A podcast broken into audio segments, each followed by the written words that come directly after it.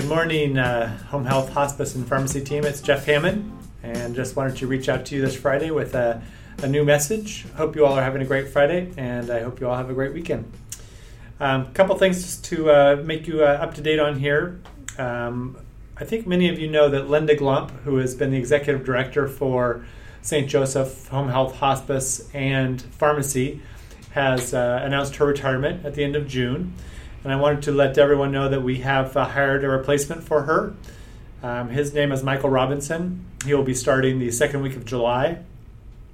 And uh, he comes to us from the Ohio market where he manages uh, four uh, large home health agencies that are hospital based. So, uh, Michael will be joining us soon. And um, obviously, along with all of you, I'd like to wish uh, Linda the best in her retirement. And I think hopefully she'll stop in and check in with us once in a while and come to see how we're doing. Um, but all the best to her. Um, she's been an unbelievable um, support and uh, just a great, great uh, manager for that location for 15 years, and she's going to be dearly missed. So. Uh, second announcement I'd like to make is just some uh, volume um, numbers. We have uh, made it through our, our uh, May, which we're almost to the midpoint of the year, and um, just wanted to share with you some numbers in regards to kind of volume of home health visits, uh, volume of hospice days, and volume of pharmacy therapy days. So uh, for uh, January uh, through May of last year, um, we did 129,465 home health visits. Uh, for this year, uh, January through May, we've completed 145,467 home health visits. So we have almost a 20% increase year over year, which is pretty phenomenal.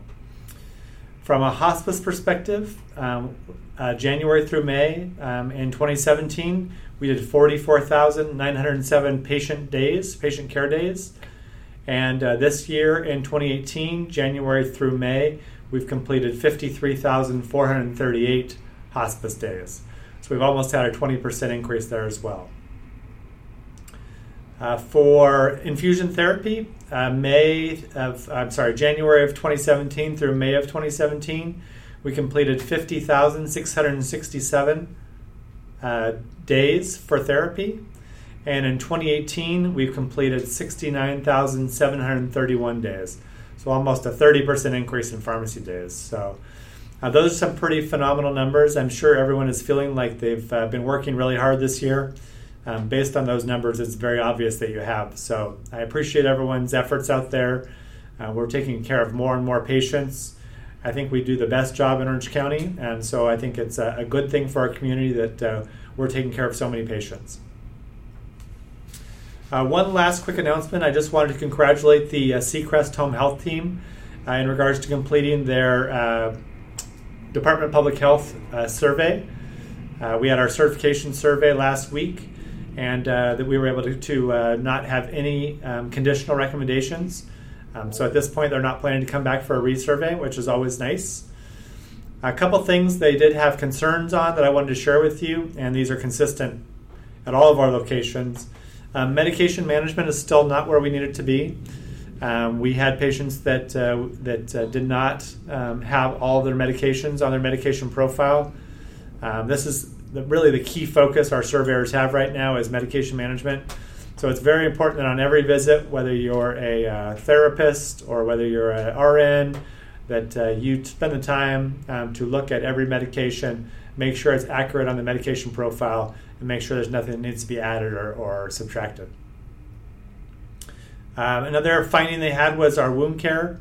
Um, we had uh, many instances of uh, us providing wound care that did not match the current wound care orders in Kinnser.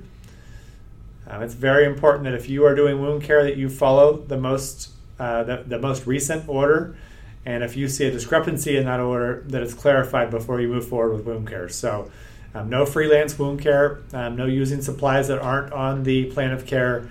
Uh, it has to be directly to the plan of care or the most recent order.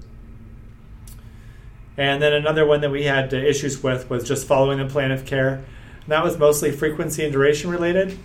Um, so if you change your frequency or have a change in frequency because patient cancels or there's a missed visit or um, you're going to uh, change next week from three visits this week to two visits next week, please make sure we have a new order that supports that frequency and duration. Uh, we had quite a few uh, patients that had frequency and duration changes that were not supported by an order. Uh, overall, it was a great survey, and congratulations to the team. Uh, but I just wanted to bring those couple items to you to make sure that you're focused on them um, in home health wherever you may practice. That's it for me today. I'll let you guys go back to your work. I hope that everyone's having a great day and uh, be safe out there. Talk to you soon. Bye bye.